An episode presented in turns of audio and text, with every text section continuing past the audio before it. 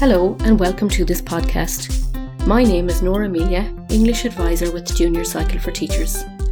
In this podcast, I spoke with Irish writer Sonya Kelly. Sonya chats to us about her sense of vocation from an early age, the role of rhythm, structure, and humour in her work, the importance of giving her audience a meaningful experience, and how it takes courage to be yourself in a world where you don't always see yourself reflected. We hope that you enjoy. Sonya, thank you so much for sitting down and talking to me today. We'll go right back to the beginning. You said once, I don't know how to describe a vocation, but you're just pulled towards something like a magnet. And you went on to study drama at Trinity College. Is it something that was always there for you as a child, that love of drama, you, like that magnet you described? Yeah, I think so. It was just, uh, it's one of those things where you want to do it before you have the consciousness of the vocabulary that there is even an industry for it. And I was always drawn to storytelling, performance, sort of imaginative thinking. And as I grew up and went into school, and then you have to angle yourself so young these days towards something. Every every interest you have when you're 13 onwards has to be something to do what you'll do for the rest of your life. But I was just magnetized by it. I did have an uncle who was in the business, Frank Kelly, and I just saw how he lived and how the how his job informed the type of person he was and how sure he was of in his own shoes and his own voice. And i was just I, I knew it was for me. And the first time i went into a theatre to see a play i think it was probably a, a Maureen Potter panto but just the, the the energy of the building. I think teachers get that like teaching is such a strong vocation as well. And you, you hear about teachers who just you know the energy of a school is it just it's a real lifeblood and for me it was just the energy of a building of a theater and the mechanics of it the muppet show was a really big thing when i was a kid because it was always an emergency. It was always 15 seconds to curtain Miss Piggy and the panic that went on behind and the, the presentational aspect of the front. I just couldn't see myself in any other world. And it is about, it's a lifestyle choice. It's a way of living it's a way of being, and it's there's a community. And uh, I think if you have that, if you have a sense of vocation at a very young age for whatever it is, it's a gift because there's no such thing as Monday morning. I liked your reference to the Muppets because I know I've read in in other interviews that your first ever record was the Muppets Greatest Hits that your dad had. Is that correct? Was yes, that- Muppets Greatest Hits. And uh, when I was growing up, we're talking like pre-digital, pre-digital where you had the record player and your parent put the record on for you. I used to stare at that album cover and there was this big photo shoot of all the Muppets and uh, I would just look at it for hours and listen to the music. Um, and yeah, certainly a very special memory. So, you know, I was looking at a theatre from a very early age, a, a photograph of the theatre from a very early age. And so you were looking at the- theatre from a very early age through that record of the Muppets. Yes. going back to school then, is drama something that you studied at school? Is it something that you enjoyed in school as a teenager? I certainly enjoyed I enjoyed English. I loved poetry, that soundings book. I loved I loved the short stories. I loved sonnets. I loved anything that rhymed or anything with symmetry in it. A small thought is introduced at the beginning and, and the last two lines is opera. And I, I loved all the romantic poets and all of those. I did have one or two teachers that sort of recognized in me a, a real passion for it and I was encouraged to foster my creative writing skills and but it was really only in the so the last few years as I got into leaving certificate when everybody was going, Where are you going? What are you going to do? And I was terrible at maths. I was really bad at maths and but I knew I wanted to go and study drama in Trinity because it was the only place in the country then you could do a degree in a formal education, but you had to pass maths to get in to Trinity. So I think like the great gift of having a sense of vocation at that stage in my life was I worked for my leaving cert the way I would have never worked if I hadn't had that goal to get into that course. But uh, as much as I wanted to be in working theatre, I really did want to sit down for four years and read books and study theatre from around the world, lots of non Western forms of theatre and the great American playwrights. And I, I wanted to do that. So it, the, the, the drama course was a, the best incentive ever to study my algebra. I'm interested in what you talked about there, your love of poetry and rhyme and symmetry. A lot of modern poetry now isn't maybe as rhythmic or symmetrical as the traditional poet. So is that something that's important to you, that rhythm, that symmetry? Absolutely, it is. I think audiences, even in theatre, and I use the sort of the power of poetry in theatre all the time, audiences seek out symmetry. I think that's why dance is so compelling because everybody is doing exactly the same thing at the same time. But it, it, I use a lot of alliteration, and particularly when something is coming towards the end of, of a phase of a dramatic phase in a play, I'll use a rhyming couplet. The wonderful thing about dialogue and talking in theatre is it it can seem like real life, but it's not really real life. In the wheelchair in my face, there's a lot of you lean into the rhythm of a sentence and that's quite pleasurable to listen to. It's like music was I, I do think people don't go to the theater to hear how they talk every day.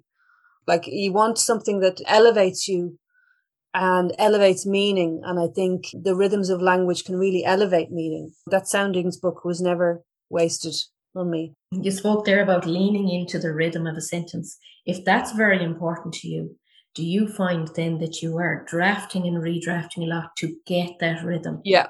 Yeah. So the beginning, you're just trying to get the story out of you. The first draft of a play is don't get it right, just get it written. Get to an ending and just let your inner child run. And then when you get to your second draft, then you can bring your scientist in on your inner child. But if you bring the scientist in too soon, you'll just go, it's not very good. And the last thing you want to think about when you sit down to write a play first is that it's not very good. You just want to believe, you just want to believe in it, no matter how big a mess it is. And then you leave it alone for maybe a week or two and then come back to it and go, okay, what have I got? And then I usually do about 10 drafts of a play before it ever sees an actor. And then you'll go through a phase of it's rubbish, it's nothing. And then you bring somebody else in to look at it and go is this one is this a play? And they'll they'll give you a few steers because you're looking at something for a very long time you get snowblind. And then you go back to redrafting it again. And the place shows up. And in those last few drafts you start to get that sort of that beat in the language and you're looking for those words that often mirror uh, that you'll say it you'll throw away the word at the beginning of the show but it'll come back at the end and the audience will forget that they remember it or remember that they've forgotten it. And so it like in the same way a game of like a game of hurling is elegant it's elegant because it has structure and form. It lasts for a certain amount of time. It has it, it can only be played in a certain amount of square footage. There has to be a certain amount of players and a certain amount of rules. Otherwise, it would be chaos and it wouldn't be beautiful to look at. And in the same way, a play has to fit into some sort of elegant form. Otherwise, you don't know what you're looking at. And certainly with Wheelchair on My Face, some of the structural things that went into it was the like I had a load of memories, but that doesn't make a play. So in order to give it sort of like what can I say in 60 minutes that will take an audience through a set of feelings? And one of the memories of anybody getting their eyes tested is the, the eye chart. So we use the letters on the eye chart to punctuate the time so we begin G is for glasses. I got my first pair of glasses when I was black, and then you're away with the story. And then when you want to move the story forward, you'd go A B E A G H or whatever it was, the Eye and Ear Royal Hospital, Eye and Ear Hospital, and little tricks like that help you give a play a shape that the audience will go, oh, I immediately know what she's doing now. She's moving forward in time because she's using the letters. And um, out and what you're saying there, the importance of shape and structure in in writing in general yeah. Um, the the link between genres, so the link between, for example, poetry and drama, and also need that need to have patience with what you're writing, to sit with it, to allow it to distill, to be maybe easy on yourself in the first draft? Like, how does that first draft look to you? Is it on a big piece of paper that you scribble it all over it, or what does the drafting look like? I'll open a thing, like I'll call it a dump document where you just dump stuff, and you don't necessarily begin in the middle. You just go, "Oh, here's the thing," or "Or remember this," or or, or it'll be a piece of writing that's like monologue or it'll be a memory, and everything kind of goes into that. And then, so that's like some writers call it their pre first draft, where it's just a p- big pile of mess. So then when you go to your first draft, you can go back to that document and go, but you have to be comfortable with sitting in the mess and have faith that it will get better. And every writer has a day with a script where they go, I have wasted my time. This is absolute rubbish. And that's also a phase of it. Because getting honest thoughts out of your head and speaking your truth, it's eggy and it's embarrassing sometimes as well. Uh, but sometimes it's when you have those feelings when you're writing, you know you're getting to the center of something. Because if you're writing around a subject and not really saying how you're feeling, an audience will get that straight away. Okay, so the honesty in your writing is very important to you. and well. any writer, and uh, like writing can be scary sometimes because you have to be honest about sort of unpleasant things and but you, you can't give an audience a meaningful experience unless you're prepared to tell it all. I always thought that about poets as well. There really are there's a vulnerability. yeah, it? you're really opening yourself up to the audience. Just to go back uh, a little bit further, then, so you started out as an actor, would you say, as opposed yeah. to writer, or were the two of them in sync? um, I started. I left college and I sort of wrote to all the theatre companies and I said I I did a lot of acting in in college and I I guess I got a lot of, of attention for that and I fell into the trap of thinking writers were very clever people. I was distracted by the amount of attention I got from acting. I played a lot of funny roles and I played a lot of like funny maids and I, worked a lot in the gate pretending to be English people. But after about seven or eight years of it, I started to see that, okay, this will be my life and I'm not going to, I'm never going to be asked to play Hedda Gabler or uh, there's certain leads that were never going to go my way. And there are so many stories not being told. And I can't wait for those stories, for somebody else to write them, for me to play them, to show up. You could wait your whole life. And if you really want to change the, the temperature of how people think in society, you have to be one of the people that write the stories that aren't being written or what you feel. You have to write what you think you'd like to see. So I did start to put things down a bit. I dabbled in stand up for a while, and that really taught me a lot about joke writing and stuff. But I really wanted to marry the discipline of it uh, and the structure of writing a joke to the lyricism of theatre, and that you can be funny a bit, but then you can really pack a punch with something. And I wanted to blend those two things. So that's how the wheelchair in my face came up. That was my first play. For anyone who's not familiar with that play, could you introduce the play to us? Well, it's called The Wheelchair on My Face. I look back at my myopic childhood around when I was about seven, and there was two major events that year. I got my first pair of glasses, and I was making my first Holy Communion. The play is about my memories of those two events colliding and the journey I had when I got my first pair of glasses people realized that I really couldn't see very much at all. I've had an awful lot of surgeries since those days, but when I got my first pair of glasses, they were an inch thick. And it shed a light on a lot of other problems I had with respect to learning, the culture of teaching, and the culture of the relationship between teacher and child then was very different and certain things mightn't have been noticed. So uh, I was unpacking in Ireland as well and a changing Ireland through the prism of these two events. So while the play is about, you could technically say it's about getting my first pair of glasses and my first Holy Communion, but it is also about how a child engages with the systems of a country, but also how the systems of a country in terms of what care is provided for children, but also the systems and the culture of a very religious country. So uh, you have this rite of passage of being able to see, but also being presented to the world as a first holy communicant. And Ireland back then was a very different place. I'd say we were wriggling out of a post theocratic vice grip. It was a very controlling country. It was very controlling around your identity.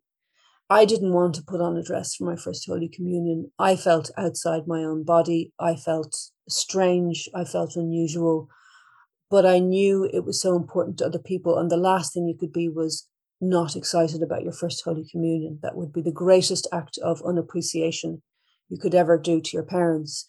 On top of that, you have this giant pair of glasses, which totally goes against the ethos of a beautiful young girl on her first Holy Communion day. And I didn't wear my glasses for my first Holy Communion. And as a result, I couldn't see very well.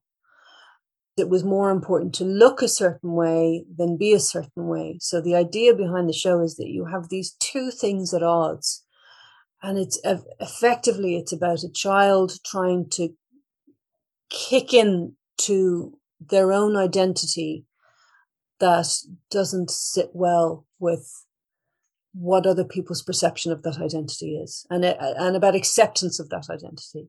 So you talk a lot there about appearance versus reality which is something that we explore in literature all of the time and systems and culture and hierarchy which i think is something that is, has come into your writing. Is it difficult because it is so autobiographical is it difficult to turn fact into fiction it can be. And sometimes you have to create a fiction in pursuit of a truth. Drama is real life with all the boring bits knocked out. Sometimes you have to squeeze events slightly closer together than they would have normally happened. Otherwise, you're just going, and then this happened, and then that happened, and then that happened, and then the end. So with drama, you have to run your audience through a set of feelings they have to feel relieved and then worried and relieved and then they're ultimately relieved and then they clap and then they're at the door. They buy a ticket to have their emotions be put on a roller coaster. So there has to be stakes. And I think with the wheelchair in my face, that was the thing about it. How do you put stakes into things that that are just memories and things that just happened? But with these two events colliding, the first pair of glasses, the kind of the type of glasses where they look like you could buy them in a joke shop and landing on top of a day when that's the last thing anybody wants you to look at created the stakes for the play and it created worry in the audience's heads. You worry that they'll be okay and you hope that they'll triumph beyond it.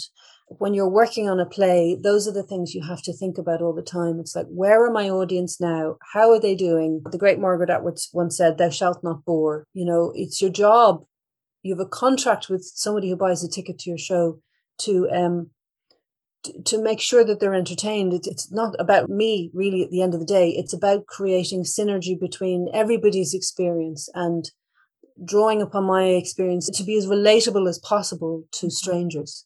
So it's really interesting when you take your play to different places, you hear it being heard differently. And you hear the cultural temperature of the audience literally come off the auditorium. So it, it won the Scotsman Fringe First Award for New Writing at the Ed- Edinburgh Fringe in 2012, yeah. and it received a critics' pick in the New York Times. I think you've alluded to it there already with certain audiences, but how do you account for its popularity? Why do you think it resonates with people? I think all good storytelling unpacks the condition of loneliness. And I think everybody can relate to, at some stage or other in life, you can have all the support of the people around you, but there are certain things you go through alone. And I think with this, the child character, Sonya, at the denouement of the play, has to make a decision and they have to make that decision alone, regardless of what anybody else thinks about it, which is to put on my glasses so I can see on a very special day when nobody wants to see them.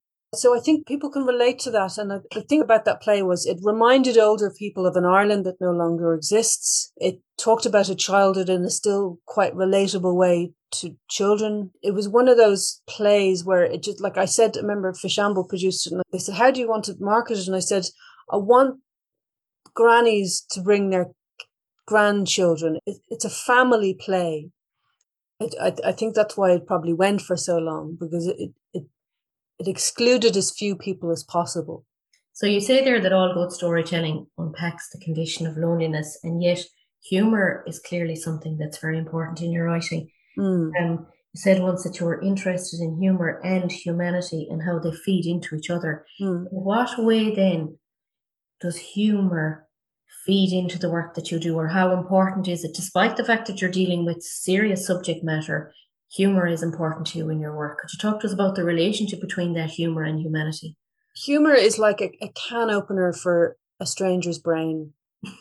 It is just it, there's your you turn on a tap and then your brain is open and you're more open to hearing about more diverse stories that maybe you wouldn't think is for you. It's a really like it I don't like to rest on gags too much, but I think it's a great way to beckon people in and make them feel safe about maybe more challenging stuff that they might hear later on. I think when people have had a laugh and had a think, they feel like they've had a good brain meal. And sometimes I go and see a comedian or whatever and go, oh my God, I laughed so much, but I have no idea what they said.